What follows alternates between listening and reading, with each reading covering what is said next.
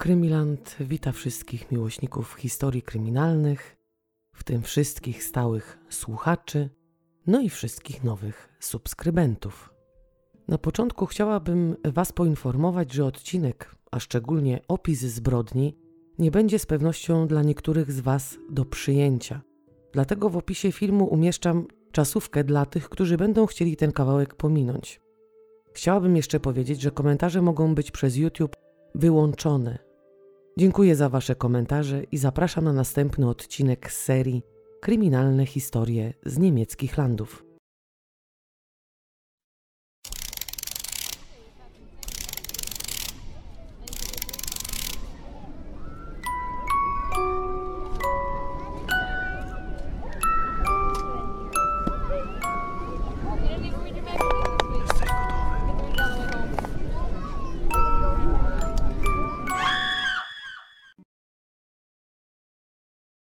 Dziś zabieram Was do Pincenau, małej wsi położonej w górnej Bawarii.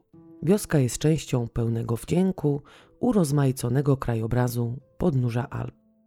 Z dolin łagodnymi dojazdami można dostać się na grzbiety wzniesień, z których widoki zapierają dech w piersiach. Dziś życie na wsiach wygląda inaczej niż kilkadziesiąt lat wstecz. Wiele bawarskich gospodarstw zrezygnowało z uprawiania roli i wydzierżawia swe ziemie, które są częściowo wykorzystywane do produkcji energii z biogazowni. Ta zmiana w zarządzaniu ma również wpływ na krajobraz. Ale mimo to jednak nadal dominuje tradycyjna struktura wiejska z gospodarstwami mleczarskimi, leśnymi i rzemieślniczymi. Niektóre farmy zostały częściowo lub całkowicie przekształcone w stajnie jeździeckie. Jest 1 kwietnia 1999 roku. To Wielki Czwartek. Za kilka dni będzie Wielkanoc. Do jednego z domów jednorodzinnych znajdujących się w Pincenau wezwano policję. Dzwoniącym był szklarz, który w bardzo emocjonalny sposób relacjonował odkrycie, jakiego dokonał wraz z pozostałymi mieszkańcami tego właśnie domu. Patrol policji udał się na miejsce i pomimo iż wiele już widzieli, wiele słyszeli, to to, co zobaczyli, przerosło ich jakiekolwiek wyobrażenia. Sceneria mieszkania znajdującego się na piętrze domu przypominała sceny z horroru i przyprawiała o gęsią skórkę. Dwoje starszych ludzi, którzy zajmowali mieszkanie poniżej, było w tak złym stanie psychicznym, że wezwano do nich karetkę. Nie mogli się uspokoić, ciągle krzyczeli, płakali i byli w głębokiej rozpaczy. Policjant, który chciał cokolwiek wstępnie ustalić, nie mógł w żaden sposób porozumieć się ze staruszkami. Istniała obawa, że oni również z powodu silnego stresu, szoku mogą stracić życie, mogą tego nie wytrzymać. Drugi z policjantów, zabezpieczający miejsce przerażającej zbrodni, poczuł coś dziwnego. Coś nie dawało mu spokoju, coś mu nie pasowało. Ciągle zerkał w kierunku łazienki, gdzie w wannie w ciemno-czerwonej, zabarwionej od krwi wodzie leżała, można powiedzieć, zadźgana kobieta. Wiedział o tym, że nie powinien ponownie wchodzić do mieszkania, ale poszedł. Złamał zasadę obowiązującą od lat, mówiącą o tym, że powinien stać poza miejscem zbrodni i pilnować, żeby nikt przed specjalistami, którzy mają zaraz przybyć, tam nie wchodził. Wszedł do łazienki i stanął przy wannie. W ciszy i spokoju spoglądał na ciemnoczerwoną wodę okalającą ciało kobiety. W pewnym momencie zauważył ledwo dostrzegalny ruch wody. Nie przewidział się. Woda jakby prawie niezauważalnie pulsowała w rytm ledwo bijącego jeszcze serca kobiety. Kiedy robił początkowo rozeznanie po mieszkaniu, uznał, że w sumie są cztery trupy. Ale właśnie coś mu w tej łazience nie pasowało. Może już wtedy zauważył to, co teraz. Badał puls kobiety i go nie wyczuł, więc uznał, że nie żyje. Tyle straconej krwi i miałaby przeżyć? Po chwili jednak podniósł alarm, krzycząc, że jedna z ofiar żyje. Krzyczał, żeby natychmiast wezwano ambulans, że trzeba ją ratować. Kiedy helikopter zabierał ledwo żyjącą Helgę do jednego z monachijskich szpitali, trwał chaos. Na miejscu byli już technicy kryminalistyczni, prokurator, śledczy i lekarz sądowy. Widok, jaki się ich oczom ukazał, wgniótł ich w ziemię. Nie mogli zrozumieć czynu, jaki został dokonany. Kto mógł popełnić tak brutalne morderstwo? Przeszukując miejsce tego krwawego czynu, znaleźli list. Czytając go, wiedzieli już, kto był sprawcą. Helga urodziła się w 1960 roku w jednej z podmonachijskich wsi. Jej ojciec był stolarzem, matka gospodynią domową. Nie wiadomo, ile rodzeństwa posiadała, ale pewne jest to, że miała z nimi bardzo dobre kontakty i łączyła ich zdrowa więź. Helka, jak każde dziecko, rozpoczęła edukację od szkoły podstawowej. Nie miała większych problemów w nauce. Po szkole podstawowej rozpoczęła naukę w Realschule. Chciała zostać asystentką prawną, kimś, kto jako pierwszy będzie miał kontakt z potencjalnym klientem, zanim ten spotka się z prawnikiem. Odbyła trzyletnią praktykę, poznała w jaki sposób działają sądy, jak wyglądają od tak zwanej kuchni przygotowania do przeróżnych procesów i do reprezentowania danego klienta. Helga była lubiana przez swoich rówieśników, uchodziła za wesołą, kochającą życie i lubiącą się bawić dziewczynę. Po skończeniu szkoły i wyuczeniu się zawodu, w którym chciała pracować, podjęła pracę w jednej z wielu kancelarii prawniczych znajdujących się w Monachium. Cóż można więcej chcieć od życia? Zdrowa, ciesząca się życiem młoda dziewczyna wkraczała w dorosłość bez większych problemów i obaw. Po jakimś czasie poznała Józefa. Zakochała się w nim i poślubiła go w 1986 roku. Wraz z mężem zamieszkali w domu jego rodziców i zajęli mieszkanie na piętrze. Mąż Helgi był programistą i nie mógł narzekać na jakieś większe problemy finansowe. Przed tą dwójką ludzi rysowała się wielka przyszłość, której nie jeden mógłby pozazdrościć. Rodzice Józefa nie traktowali Helgi źle. Oni, można powiedzieć, byli w stosunku do niej obojętni. A wynikało to z tego, że Józef i jego ojciec od dawna byli poróżnieni. Genezę konfliktu, jaki się między nimi wytworzył, znają tylko ci, którzy mieli bliższy kontakt z tą rodziną. Ojciec był do tego stopnia zwaśniony z synem, że kiedy w 1989 roku urodziło się pierwsze dziecko pary, nie przyszedł do nich i nie pogratulował synowi z okazji przyjścia na świat jego pięknego i zdrowego potomka. Nie widział wnuka po urodzeniu. W każdym razie mogłoby się wydawać, że teście Helgi to zimni, bez uczuć ludzie, że prawdę mówiąc nie grają żadnej ważnej roli w jej życiu, ale oni tak naprawdę grali dobrą rolę. W domu tej pary dochodziło często do kłótni, ale mimo to, że ludzie różnie o nich gadali, to rodzina nie miała ogólnie złej opinii. Jeszcze przed narodzinami syna Helga założyła małą firmę, która pozwalała jej nie tylko być w jakimś stopniu niezależną, ale również pracować z domu.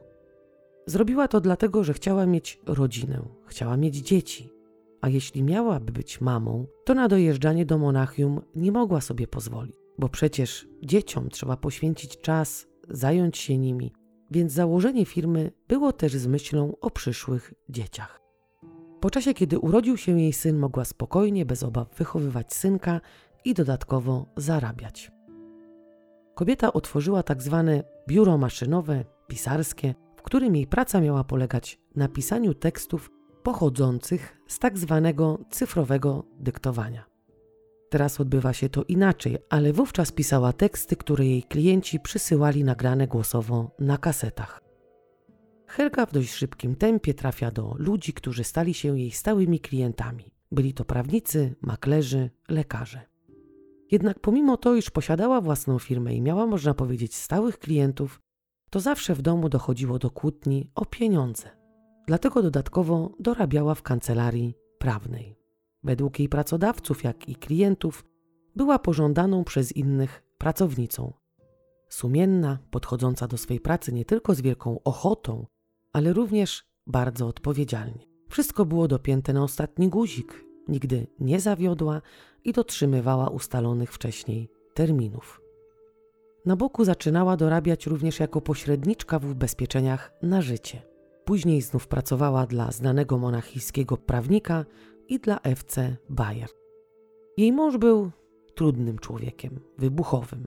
Nie wiadomo dokładnie z czego to wynikało, ale wiedząc już o tym, że nie miał dobrych kontaktów z własnym ojcem, być może brało się to z tego, że jego ojciec również nie był łatwym człowiekiem. Józef kłócił się nie tylko z ojcem, ale również z żoną. Z ojcem, bo byli zwaśnieni, a z żoną, bo pieniądze.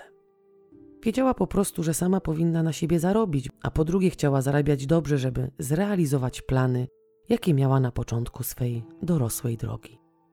Jednak mimo to, że miała to własne biuro, gdzie przepisywała teksty dość znanych innym klientów i dorabiała na boku w ubezpieczeniach, czy też u adwokata, jej zarobki nie były duże, bo nie pracowała na pełny etat. W końcu Helga podejmuje pracę u innego prawnika, który ma kolegę, a ten kolega ma pomysł na złoty interes. Mężczyzna mówi kobiecie, że wraz z kolegą kupują nieruchomości, które są wystawiane przez banki na licytacje. Takie domy, mieszkania, hale czy jakiekolwiek inne budynki sprzedawane są przeważnie na tych licytacjach za niewielkie pieniądze. Następnie, kiedy już kupią taką nieruchomość, sprzedają ją ze sporą korzyścią dla nich samych. Mężczyzna na koniec tej swej opowieści o ogromnym zysku i szybkim zarobku powiedział, że szukają inwestorów. Wytłumaczył kobiecie, że inwestor powinien zainwestować niedużo, bo tylko 25 tysięcy marek. I po udanej sprzedaży danej właśnie nieruchomości miał otrzymać zwrot tych 25 tysięcy plus 20% z zysku. Kobieta początkowo obserwuje prawnika i jego kolegę. Widzi, że to przedsięwzięcie z kupowaniem licytowanych domów idzie im całkiem dobrze. Po jakimś czasie sama inwestuje 25 tysięcy marek, pożycza pieniądze, ale zaraz je oddaje, kiedy dostaje ich zwrot z procentem. Panowie nadal i ciągle szukają inwestorów. Kobieta, można powiedzieć, jest nimi lekko zauroczona. Nie, nie zdradza męża, ale flirtuje z nimi. W pewnym sensie to podnosi jej poczucie własnej wartości. Jednak nie w głowie były jej romanse.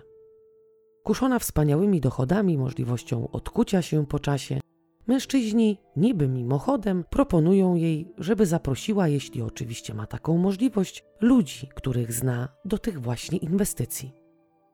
Helga wciąga zatem w ten uroczy biznes swoją rodzinę, swoich znajomych, znajomych tych znajomych, a znajomi tych znajomych wciągają swoich znajomych. W rezultacie za jej sprawą w przedsięwzięcie dwóch mężczyzn inwestuje około 31 osób.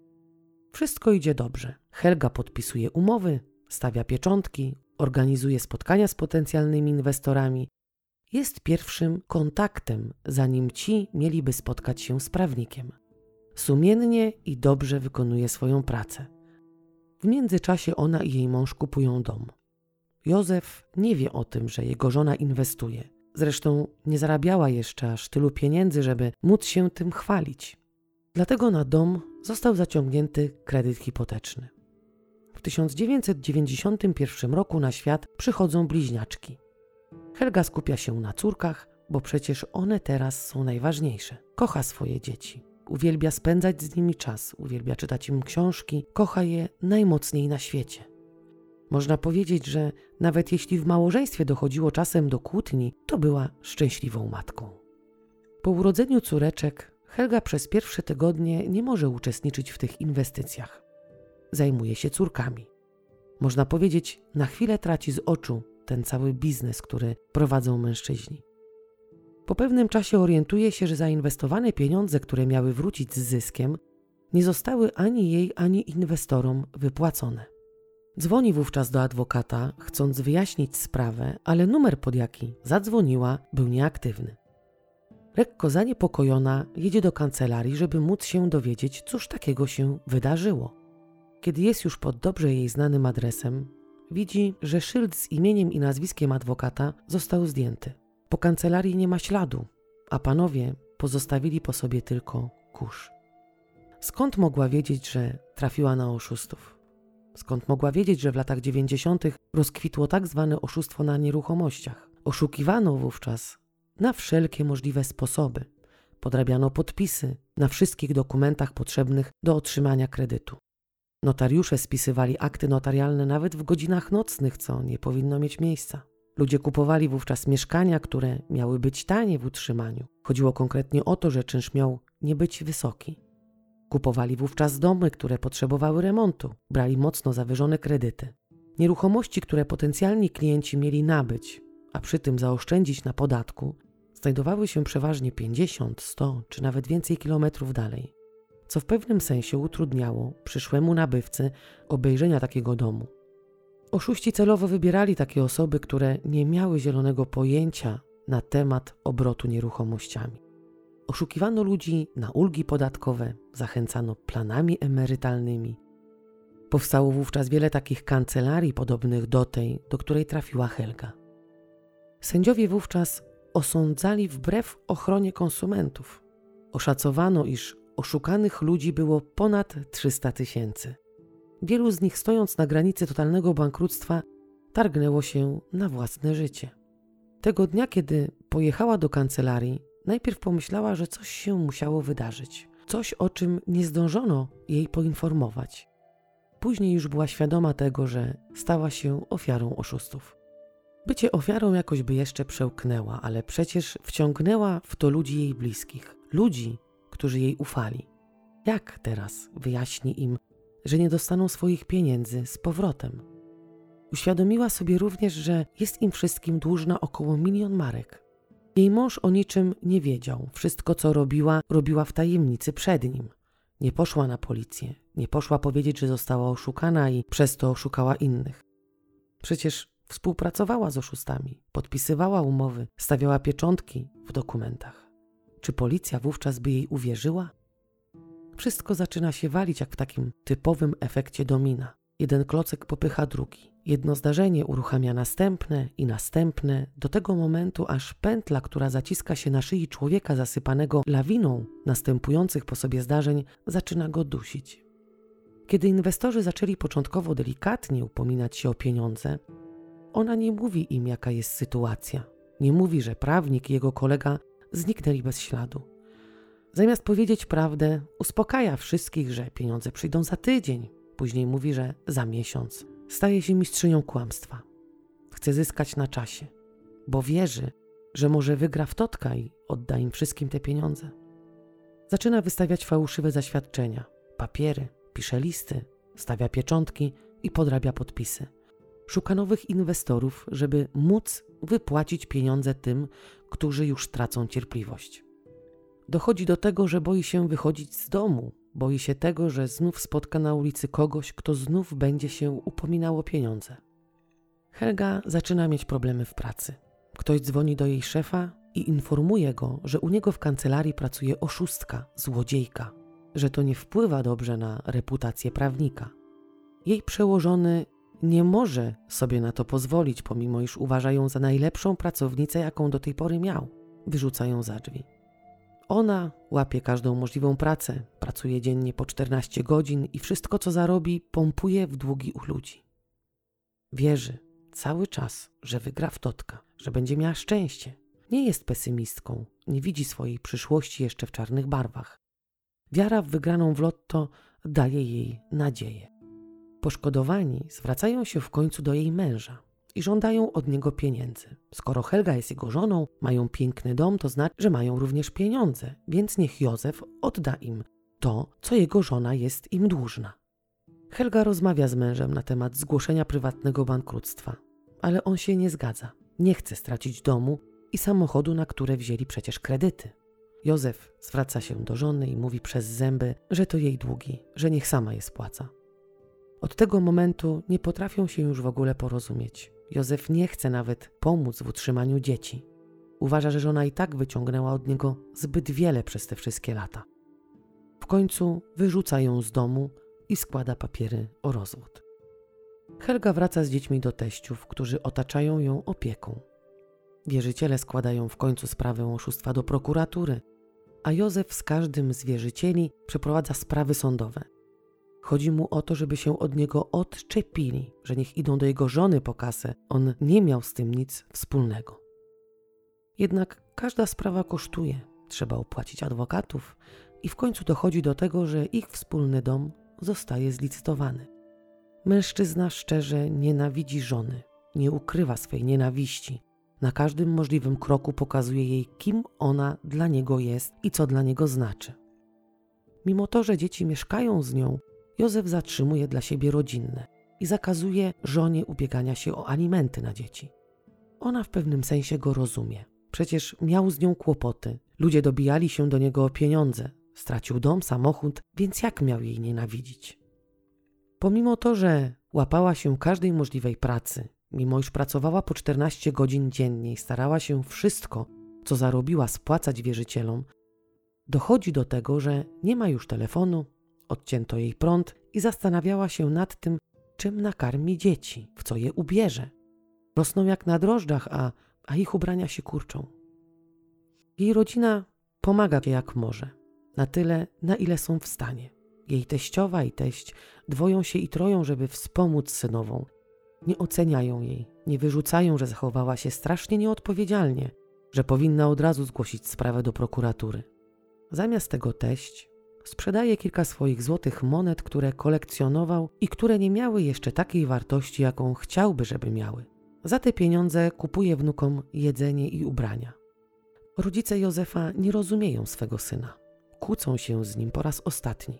Awantura jest intensywna i dość drastyczna. Mają do niego pretensje o to, że ciągle się kłóci o pieniądze, że jest egoistą, że przecież to jego dzieci i powinien pomóc je utrzymać, że nigdy nikogo nie szanował. Po tej kłótni Józef już nigdy nie odezwie się do nich ani słowem.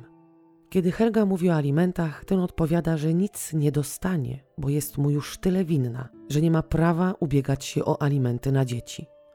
Teście jednak nie dają za wygraną, składają pozew do sądu o alimenty na wnuki, co budzi jeszcze większą nienawiść w Józefie.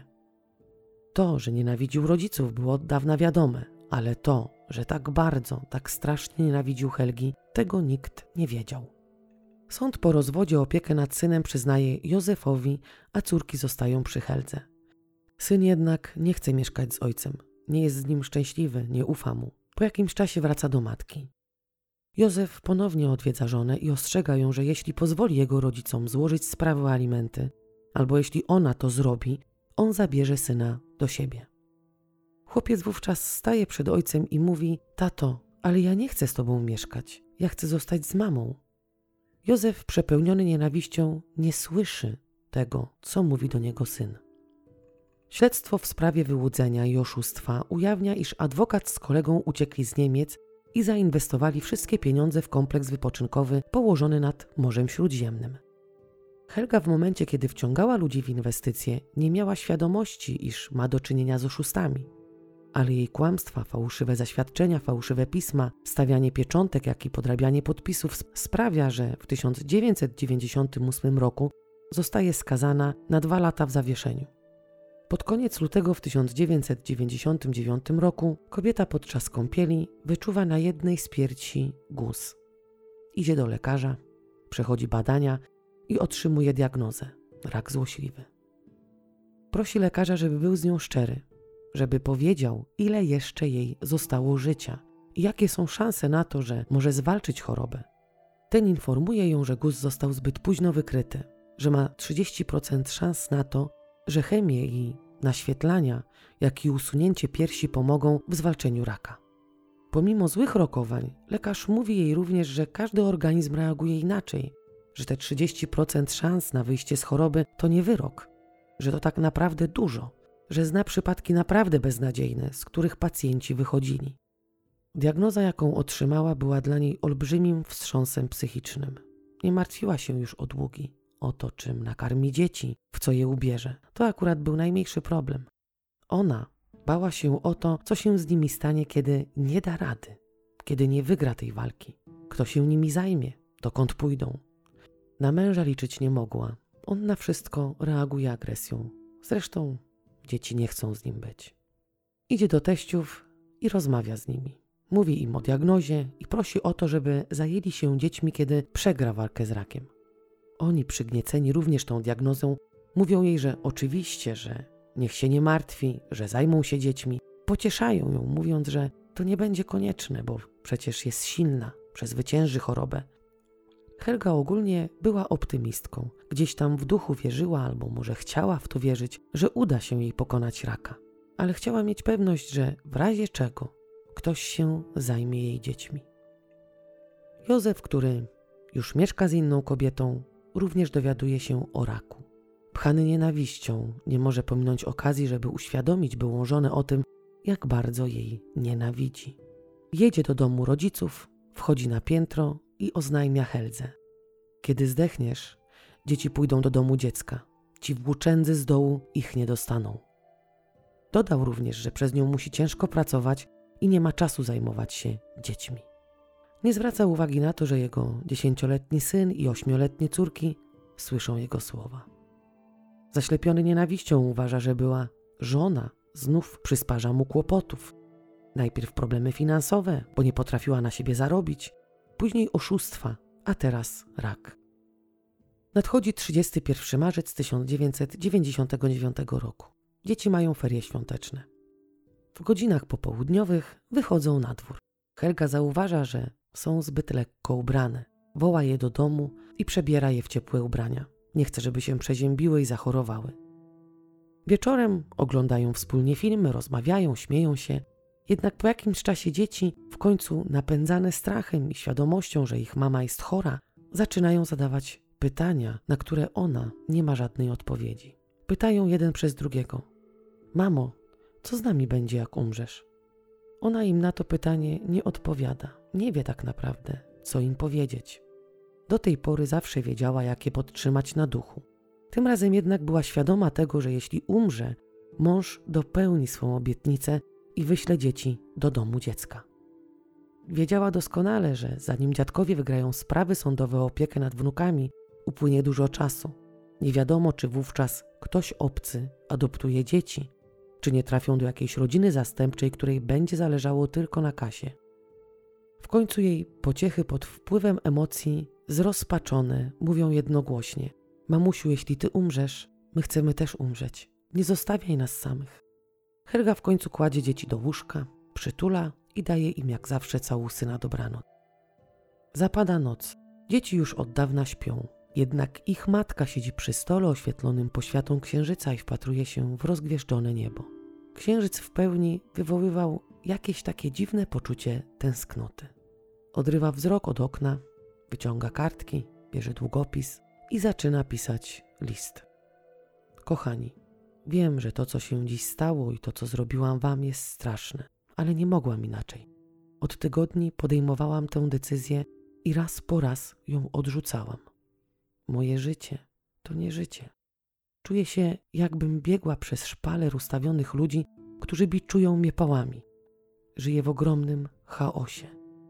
Każdy mówi mi, że tak dalej być nie może i każdy ma rację. Oszukałam i skrzywdziłam tyle ludzi. Ciągle ich okłamywałam, ponieważ głęboko wierzyłam w to, że wygram w totka i będę mogła te wszystkie długi spłacić. Ale szczęście nie stało po mojej stronie. To, że zabieram dzieci ze sobą, nie zostanie przez Was zrozumiane, ale one nie mają żadnej przyszłości, nie poradzą sobie. Ich ojcem, do którego nie mają zaufania, rządzi tylko nienawiść. Nie, to nie ma żadnej przyszłości.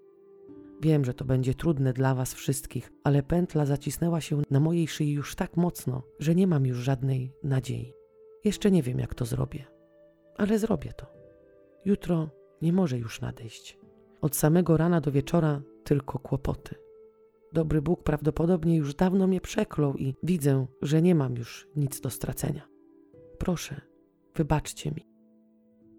Helga odkłada długopis, idzie do łazienki, miesza różne detergenty i kieruje się w stronę pokoju, w którym kilka godzin wcześniej przytulała swego dziesięcioletniego syna. Chłopiec śpi niczego nie przeczuwając. Podchodzi do niego i próbuje wlać mu w usta mieszankę, którą przygotowała. Dziesięciolatek się budzi, czuje jak płyn wlany mu do ust, który odruchowo połknął, pali go od środka. Matka chwyta poduszkę i zakrywa mu twarz. Nie chce, żeby jego krzyk obudził dziewczynki. Rozpoczyna się rozpaczliwa walka o życie i śmierć. Helga to niska, drobna kobieta. Jej syn jest wysportowanym, silnym chłopcem, więc ona chcąc doprowadzić to, co zamierzała do końca, walczy z rozpaczliwie broniącym się synem. Po dość długiej walce wygrywa jednak śmierć. Chłopiec w drgawkach oddaje ostatnie tchnienie. Kobieta następnie idzie do piwnicy, zabiera stamtąd siekierę i wraca do swego mieszkania. Nie zatrzymuje się, idzie prosto do pokoju córek. jednym uderzeniem odcina swej ośmioletniej córce głowę, a drugiej z ośmiolatek masakruje twarz pięcioma uderzeniami, które zadaje ostrzem siekiery.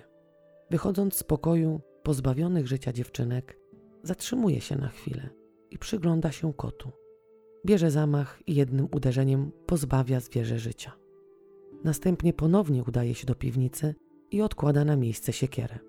Wraca do mieszkania, podchodzi do stołu, na którym leży niedokończony przez nią list, bierze długopis i pisze dalej. PS. Jest siódma rano. Nie spałam całą noc. To było okropne. Nie chciałam robić z dziećmi takiego bałaganu, ale nie było innego wyjścia, ponieważ mój syn, zanim przestał oddychać, zbyt dużo wycierpiał. Jestem brudem. Wzdrygam się na samą myśl o sobie. Ponownie odkłada długopis, bierze nóż i kieruje się w stronę łazienki. Napuszcza do wanny ciepłą wodę, wkłada do prądu wtyczkę od suszarki i włącza ją. Następnie odkłada na bok. Wchodzi do napełnionej wodą wanny i zaczyna się dźgać. Zadaje sobie dwa ciosy w szyję, dwa w okolice serca, przecina nadgarstki. Jeszcze żyje, ale krew pod wpływem ciepła wody uchodzi z niej szybciej. Obawia się, że nie umrze, więc wrzuca do wody suszarkę podłączoną do prądu. Następnego dnia mieszkający piętro niżej teście zastanawiają się, dlaczego na górze nie słychać dzieci. Dlaczego Helga nie zeszła na dół? Teściowa miała jechać z nią do salonu samochodowego. Po jakimś czasie pchana niepokojem babcia idzie do mieszkania, które zajmowała jej synowa wraz z trójką dzieci. Dzwoni i puka do drzwi nawołując. Nikt jednak nie odpowiada. Łapie za klamkę i popycha drzwi. Te są zamknięte. Wraca na dół, bierze klucz i ponownie idzie piętro wyżej. Wkłada klucz do zamka, jednak po drugiej stronie musiał również tkwić klucz. Nie dało się ich otworzyć. Wychodzą na zewnątrz, sprawdzają, czy być może okno balkonowe jest ucholone.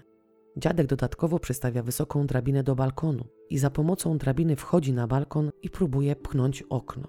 Bez rezultatu. Niepokój dziadków o wnuki i synową wzrasta do granic. Starsza pani biegnie do miejscowego stolarza i prosi go o pomoc. Prosi, żeby poszedł z nią i wyważył okno. Mężczyzna wraz z kobietą udaje się do jej domu. Wchodzi za pomocą drabiny na balkon i wyważa drzwi balkonowe. Kiedy wyważa drzwi balkonowe, już wie, że w domu coś się stało. Wchodzi do środka i przeżywa szok.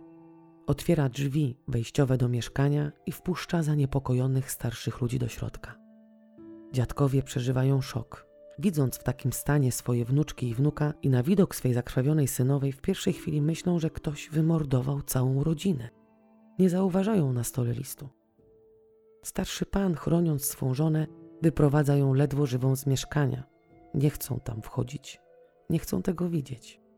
Na miejsce zbrodni przybywają technicy kryminalistyczni, prokurator, lekarz sądowy. Znajdują leżący na stole list pożegnalny, który w nocy napisała Helga. List zawierał trzy strony. Wiedzą już, że zbrodni dokonała matka, ale nie są w stanie zrozumieć, dlaczego postąpiła w tak brutalny sposób. Dlaczego wybrała taki rodzaj śmierci dla swoich dzieci. Odtransportowano ranną i ledwo żywą kobietę do jednego z monachijskich szpitali i od razu skierowano się z nią na salę operacyjną. Lekarze walczyli o życie Helgi 12 godzin. Po operacji wprowadzili ją w stan śpiączki farmakologicznej i byli dobrej myśli. Wiedzieli, że kobieta przeżyje. Po kilku dniach wybudzono ją z tej śpiączki. Policja chciała przeprowadzić przesłuchanie, ale na aktualną chwilę nie było to możliwe, bo po ranach, które zadała sobie w szyję, musi upłynąć trochę czasu, zanim zacznie mówić. Helka przeleżała kilka miesięcy w szpitalu. W sali z zabezpieczonym oknem była praktycznie co chwila sprawdzana w obawie, że znów targnie się na własne życie. Kobieta z krwawej nocy pamięta tylko tyle, że pisała list i pamięta czerwone od krwi ściany. Lekarze nie podejrzewają jej o udawanie czy też próbę wywinięcia się od zeznań. Z medycznego punktu widzenia jej amnezja jest jak najbardziej skutkiem, skutkiem utraty krwi. Po drugie, jeśli była w szoku, również mogła stracić pamięć. Przed rozpoczęciem procesów Helga przeszła operację usunięcia piersi była 30 razy naświetlana i przyjęła chemię. W styczniu 2000 roku rozpoczyna się proces. 40-letnia Helga, zasłonięta chustą, wchodzi na salę rozpraw. Sala pęka w szwach. jest tam również były mąż kobiety. Mężczyzna jest współoskarżycielem. Sąd po przeczytaniu aktu oskarżenia wzywa na świadka w pierwszej kolejności młodego stolarza, który 1 kwietnia 1999 roku jako pierwszy wszedł do mieszkania, w którym wydarzyła się tragedia. Mężczyzna nie mówi dużo. Zeznaje tylko, że dziadkowie przeraźliwie krzyczeli, chcieli ratować dzieci, ale on wiedział, że było już za późno. Opowiada, jak drzwi wejściowe do mieszkania ponownie się zatrzasnęły i przed przyjazdem policji musiał za pomocą drabiny raz jeszcze wejść przez wyważone okno do tego mieszkania. Podczas następnych rozpraw sąd prześledza życie Helgi. Według tego, co mówi i co mówią jej bliscy, w jej dzieciństwie nie wydarzyło się nic, co mogłoby wskazywać na to, że mogłaby mieć jakieś zaburzenia osobowości, że mogłaby mieć problemy psychiczne. Sąd i obserwatorzy nie wiedzą dokładnie, co skłoniło kobietę do takiego czynu. Nie daje to im poczucia jakiegokolwiek współczucia, bo wielu ludzi staje się ofiarami oszustów, ale z tego powodu nie mordują w tak brutalny sposób swoich dzieci. Helka dużo nie mówi. Ze łzami w oczach przyznaje się do winy, pomimo amnezji nie zaprzecza temu, co zrobiła. Były mąż na pytanie, dlaczego dwa dni przed tragedią pojechał do byłej żony oznajmić jej, że dzieci pójdą do domu dziecka, nie odpowiada od razu. Zaczyna zeznanie od tego, że przez żonę wszystko stracił, że zabrała mu dzieci, że odebrała mu życie. Pojechał tam, bo dowiedział się o raku i między innymi jego żona chciała z nim porozmawiać na temat tego, że kiedy zacznie leczenie, ktoś musi się zająć dziećmi. On był jednak przekonany, że rak to następne jej kłamstwo, następna manipulacja, dlatego zareagował w taki sposób. Stawiał się w roli zgnębionego przez żonę człowieka, łatwowiernego, który stał się marionetką Helgi. Sąd jednak jakoś tak nie bardzo wierzy w słowa Józefa. Według sądu wyglądało to zupełnie inaczej. Po drugie, dzieci nie chciały z nim być z powodu jego agresji i nienawiści, jak, jaką kierował się w życiu. W końcu rozpoczyna się przesłuchanie ekspertów. Wówczas sąd, jak i obserwatorzy dowiadują się więcej na temat życia kobiety. 56-letni psycholog Joachim Wyba mówi o tym, że Helga ma zdumiewająco wysoki iloraz inteligencji, który, jeśli chodzi o logiczne myślenie, osiąga 130. A to znaczy, że zaledwie minimalny procent populacji przekracza ten pułap. Według niego oskarżona mogła osiągnąć dużo więcej. Uważa, że mogła zdać maturę, iść na studia, stać się przykładowo nauczycielką, a teraz byłaby już dyrektorką szkoły. Ten przykład miał pokazać, że jeśli chciałaby coś więcej osiągnąć, nie musiałaby się również zbytnio napracować ani nagimnastykować, bo jej iloraz inteligencji dawał jej wiele różnych możliwości. Wiba na końcu swego zeznania przytoczył słowa nieżyjącego już hamburskiego psychologa, który nazywał ludzi podobnych do Helgi, czyli takich, których potencjał nie został odpowiednio wykorzystany, jako nieznane urządzenia wybuchowe w strukturze społecznej. Następny psychiatra, Michael Zojka, podczas przesłuchania wyjaśnia sądowi, jak powinien czyn, którego kobieta dokonała, być postrzegany i pod jakim kątem oceniany. Klęska finansowa, nieudane małżeństwo, kłótnie i niepewność, co stanie się z dziećmi. Według niego nastąpił tutaj proces wyniszczania, który trwał latami. Potem, po usłyszeniu diagnozy na temat raka, nastąpiło totalne załamanie. Sojka nie wyklucza, że Helga miała głębokie zaburzenia świadomości i kiedy z dziką przemocą zabijała dzieci i próbowała się zabić, działała w stanie zagrożenia emocjonalnego. Według niego taka agresja i tak niebezpieczne okaleczenia są właściwie znane tylko w bardzo ciężkich chorobach psychotycznych. Po przesłuchaniu świadków, specjalistów, ludzie widzą to, co się wydarzyło zupełnie inaczej. Zaczynają jej współczuć. Sąd natomiast ma mały zarzut w stosunku do oskarżonej. Chodzi mu o to, że powiedziała wszystko psychiatrom, a na sali sądowej mało się odzywała. Nie była aż tak otwarta.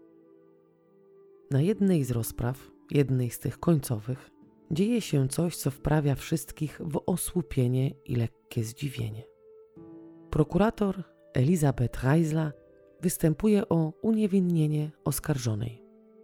Ludzie na sali sądowej byli poruszeni. Były mąż zszokowany, coś tam krzyczał w kierunku prokuratorki. Na ulicach Monachium, jak i wielu niemieckich miast, ludzie głośno mówili o swoim niezadowoleniu z tego, że prokuratura wystąpiła o uniewinnienie kobiety. Uważali, że takie podejście dałoby zielone światło innym matkom, które mordują swe dzieci. Sąd ma nie lada zgryz. Pomimo wszystko musi być obiektywny. Nie może w wydanie wyroku włączać swoich emocji. Z tego powodu wzywany jest następny specjalista psychiatra, który ma ustalić, czy w noc popełnienia zbrodni oskarżona była poczytalna.